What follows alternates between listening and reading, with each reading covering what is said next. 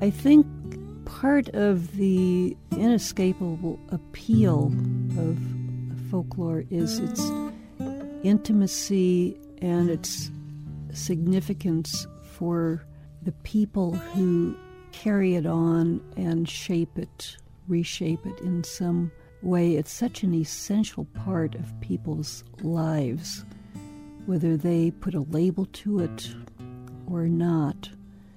And if in this complex and troubled world we have cause to appreciate the beauties and the positive forces around us, the potential that people have, we really need to understand and appreciate what makes all these people who they are, what they are, what they value, what's important to them. I think if we spent a little more time looking at what people hold so dear that they pass knowledge and art and practices on to their friends, their children, their communities.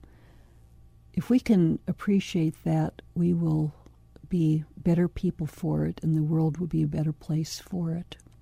That was folklorist and recipient of the 2010 Bess Lomax Hawes National Heritage Fellowship, Judith McCulloh. Welcome to Artworks, the program that goes behind the scenes with some of the nation's great artists to explore how art works. I'm your host, Josephine Reed.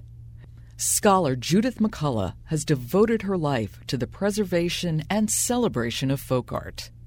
During her 35 years at the University of Illinois Press, she spearheaded the renowned series Music in American Life. The 130 books she's published cover all aspects of American music and have won 20 ASCAP awards. And as if that isn't enough, Judith also created the series Folklore and Society, whose 16 books stand as models of folklore scholarship.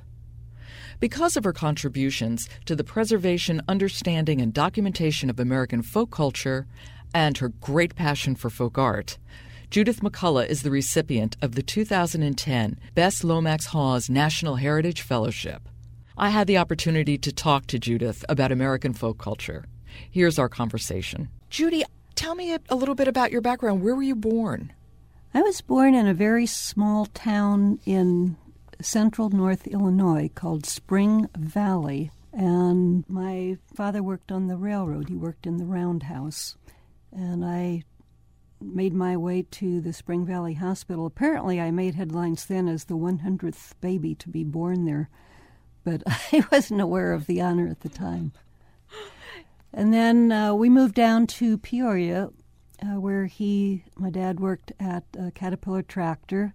It was still rural enough that when we looked out the back window, we could see an old German farmer, Mr. Scher, plowing with his horses against the setting sun and during the day.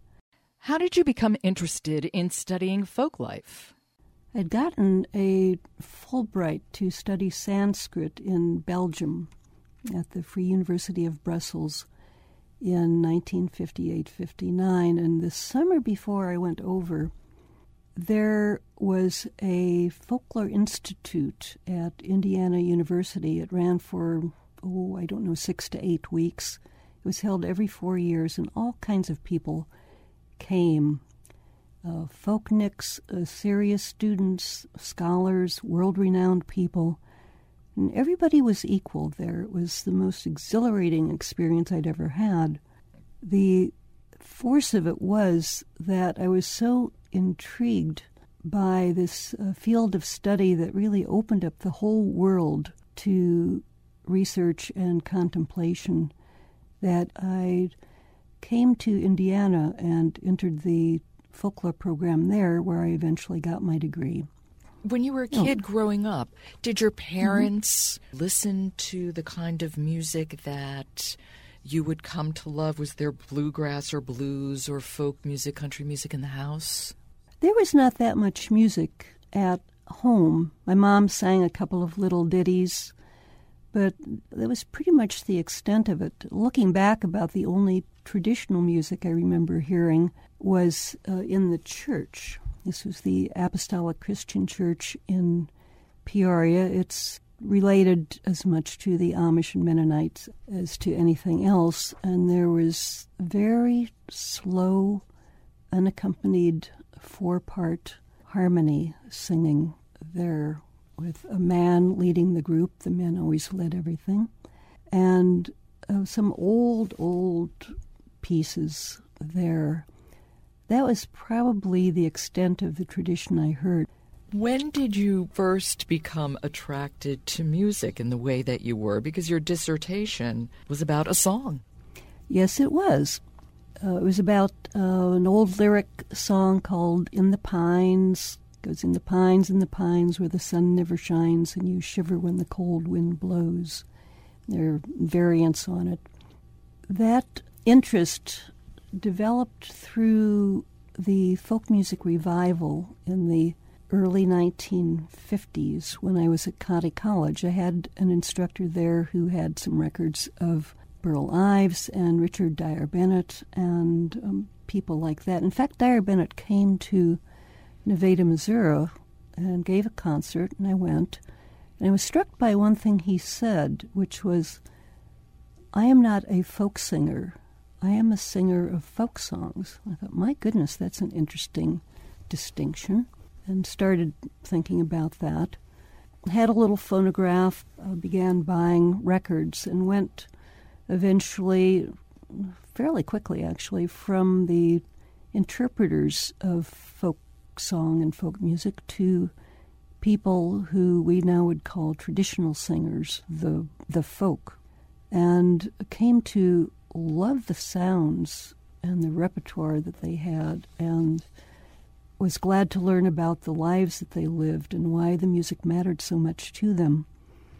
So, through the years, I kept that interest, uh, built up a library, went to concerts and programs, and when it came time to write a dissertation, I settled on this text tune study of In the Pines, which I still like, which is a sign of a good song, I would say. There were some dreadful interpretations of it, mainly in the pop field. But in the main, I still love to hear that song, and um, I'm trying to revive it at some of the bluegrass festivals I go to, mainly down at Bean Blossom, Indiana. And there's a ripple of recognition in the crowd. Bill Monroe had a big hit on that.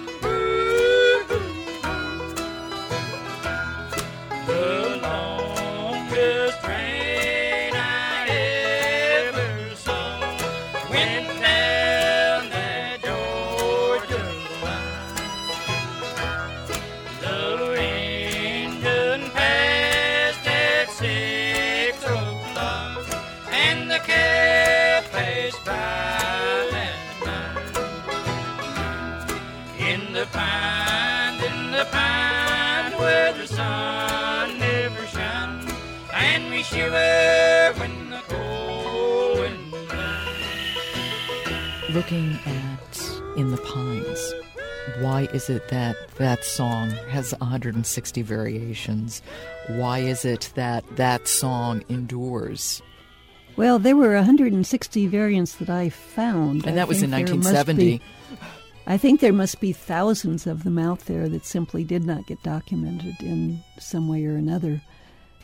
And uh, there are occasionally people still surface who have a non standard version of that in their memories. It's partly the music, it's a haunting melody, and it's partly the mystery of the words, the idea of darkness, isolation, uh, the wind whistling through the pines. Uh, in some of the older variants, there's um, a story of a very macabre accident with a train where a, a person, usually a woman, gets beheaded and they find her head in the driver's wheel and they never find her body. This this is memorable, and it's it's very simple sets of lyrics that hint at a story. It doesn't spell it all out, but it's very mysterious. The combination of simple but powerful melody and and intriguing lyrics proved too much to forget completely, and people do carry it on. It's more popular in some eras and then less popular, but in tradition, things do wax and wane that way. Even the study of tradition waxes and wanes. A ballad study was once where it was at, ballad and folk tale, and now that's more of an optional study in many places. And something else has risen to the top. Well, you've devoted your career to folklore. When you first went into it, I would imagine the field, especially when you're looking at American folklore, was quite small. When I first went to Indiana University in the folklore program, all of the students and the faculty could gather around one table on the third floor of the library. That program has grown, other programs have uh, sprung up uh, since then. There are ups and downs in the field. By its nature, it, it absorbs and draws upon, I think, potentially every discipline in the world. That's one of the magic features of folklore. Uh, Archer Taylor, who was the great riddle and proverb scholar, used to say, File away everything you learn. You never know when you're going to need that bit of information. I tried to take that to heart. But because uh, folklore is not that readily defined the way English has come to be defined as a discipline, or history, or women's studies, or anthropology, it has sometimes had a hard time finding a home in the academic institutions.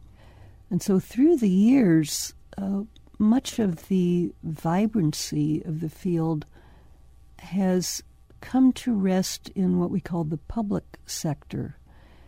That is, uh, arts agencies, uh, humanities councils, the National Park Service, out in the historical societies, out in the public, wherever an, an awareness of tradition might be valued. And that has really grown since I got started in the field to the extent where now I think about half of all folklorists do work in the public sector uh, rather than in academic settings. I mean, when I first went to work at the press, I remember talking with. We're talking about uh, University of Illinois Press. Yes, to the University of Illinois Press. When I first started at the University of Illinois Press as an editor, I remember colleagues asking me, What are you doing now that you've graduated? And I said, Oh, I'm an editor at the University of Illinois Press. Oh, they said, That's too bad. It's too bad you couldn't get a real job. that was in 72 when I began there. And about 10 years later, when the job market got a little tighter, people started sidling up to me at the meetings and saying, how did you ever land that great job in publishing? And I just had to smile and said, You could do this too if you tried, and encourage your students to keep their eyes and ears open for all opportunities. So that's that's just one sign of how things have changed. Well, you did tremendous work at the press, and among the things that you accomplished was editing the series Music in American Life.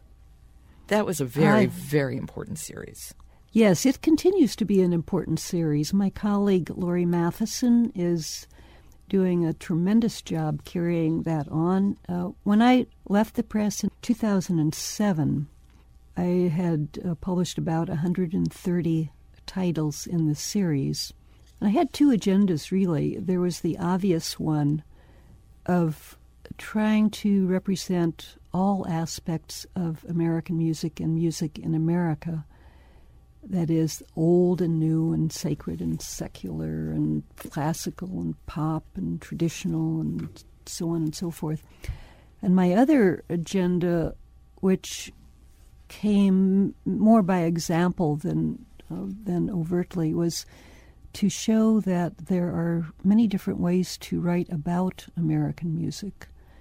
Some people are good at doing histories, some case studies, uh, some bibliography, some discography, some memoir, some biography, uh, some criticism and thought pieces. There are all kinds of different ways to let us learn something more than we already knew, things that we should know that sometimes we didn't even know we should know.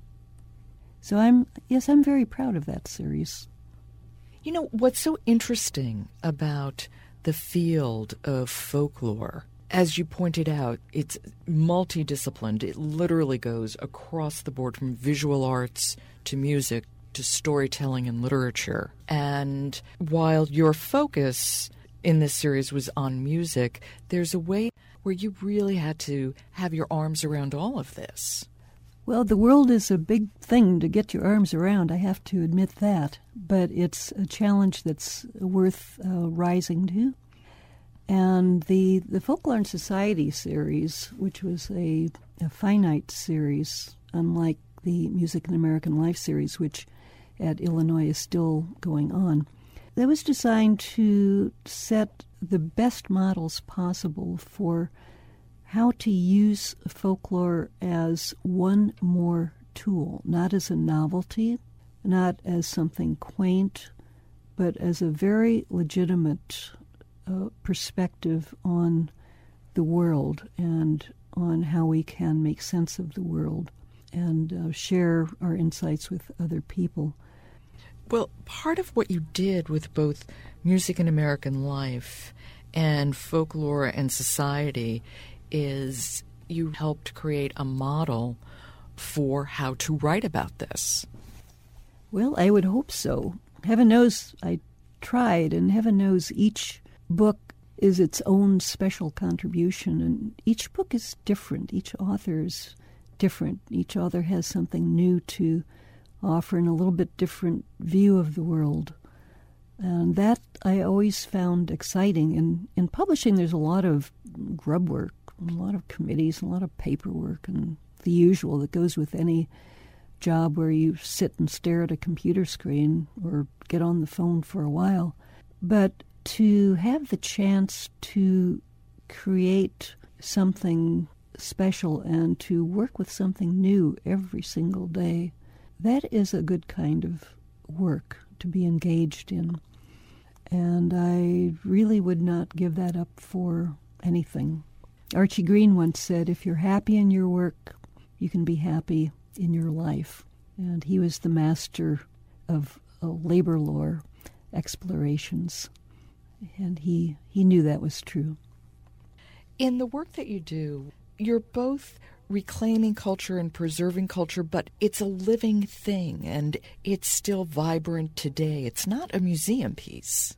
No, not at all. Tradition is all around us. And if I talk to you long enough, Joe, I'm sure we could find a lot of fascinating heritage that you have perhaps not thought about in those terms, and perhaps you have. And I could probably think of some more things like old recipes and sayings. It's and funny. I was just thinking about that. food when you said that. Oh. it's getting close to supper. It time. must be. Yeah, it's the same thrust that the American Folklife Center's enabling legislation uh, refers to the the need to preserve and present American folklife so that we all can uh, benefit from what it has to teach us. Now, it's it's very much a living thing, and I can't imagine it tradition not being out there. You knew Bess Lomax Hawes, didn't you? Oh, I was privileged to know Bess. Yes, indeed. I was. I served on oh, two or three uh, NEA folk arts panels, and then met her whenever she came to the American Folklore Society meetings, of course, and really got to know her over the years. She was a most marvelous, truly marvelous, remarkable woman, and I can see her still with her hair a little frazzled, pushing her glasses up on the top of her head. And during breaks, especially at the panel meetings, just wandering around, talking with us, and saying, You know, I wonder what would happen if we thought about doing this. She would kind of murmur at us. And wouldn't you know, when we reconvened the panels, someone would raise a hand and said, You know, I wonder what would happen if we did thus and so, as though that person had thought of it out of whole cloth. And Bess would sit there and push her glasses up on her head again and say, You know, that's a wonderful idea. And then we go on, and, and she was uh, very smart. She was very wise. Uh, some years ago, I began talking with her about writing her story because she had such an interesting life and accomplished so much and really changed the course of of folklore in this country. She was a hero to so many people. And she thought about it and said, Yes, I really should do that. And if, eventually she did, when I was still at the University of Illinois Press, she sent her manuscript in, and it was wonderful. I made a few suggestions, and she took them under advisement. About that time, I retired, and so my successor, Laurie Matheson, had the privilege of, of working with her and eventually publishing her memoir in 2008. Uh, that was called Sing It Pretty. And I would uh, commend that to anyone who was interested in Bess, interested in NEA, interested in folklore. It's uh, it's quite a wonderful, readable story, and I'm glad that she did bring this off and shared with us what she wanted to share with us. There is more than enough to inspire all of us to try to do as much as she did in the lives given to us. Since you knew Bess and, and knew her well, what went through your mind when you got the phone call, I'm assuming from Barry Bergey, and you were told that you're receiving the Bess Lomax Hawes Award? When Barry laid that news on me, he sent me reeling. It is such an honor to have an award named for Bess, to have that association with her. It's an honor I can't even begin to describe. As I said, she was a hero of mine, and I wish she were here that I could thank her personally. So maybe she's smiling down. We don't know. Well, it seems like it's come full circle. Oh, yes. Judy McCulloh, many, many congratulations. I think anyone who's interested in folklore from this country owe you a great debt as well.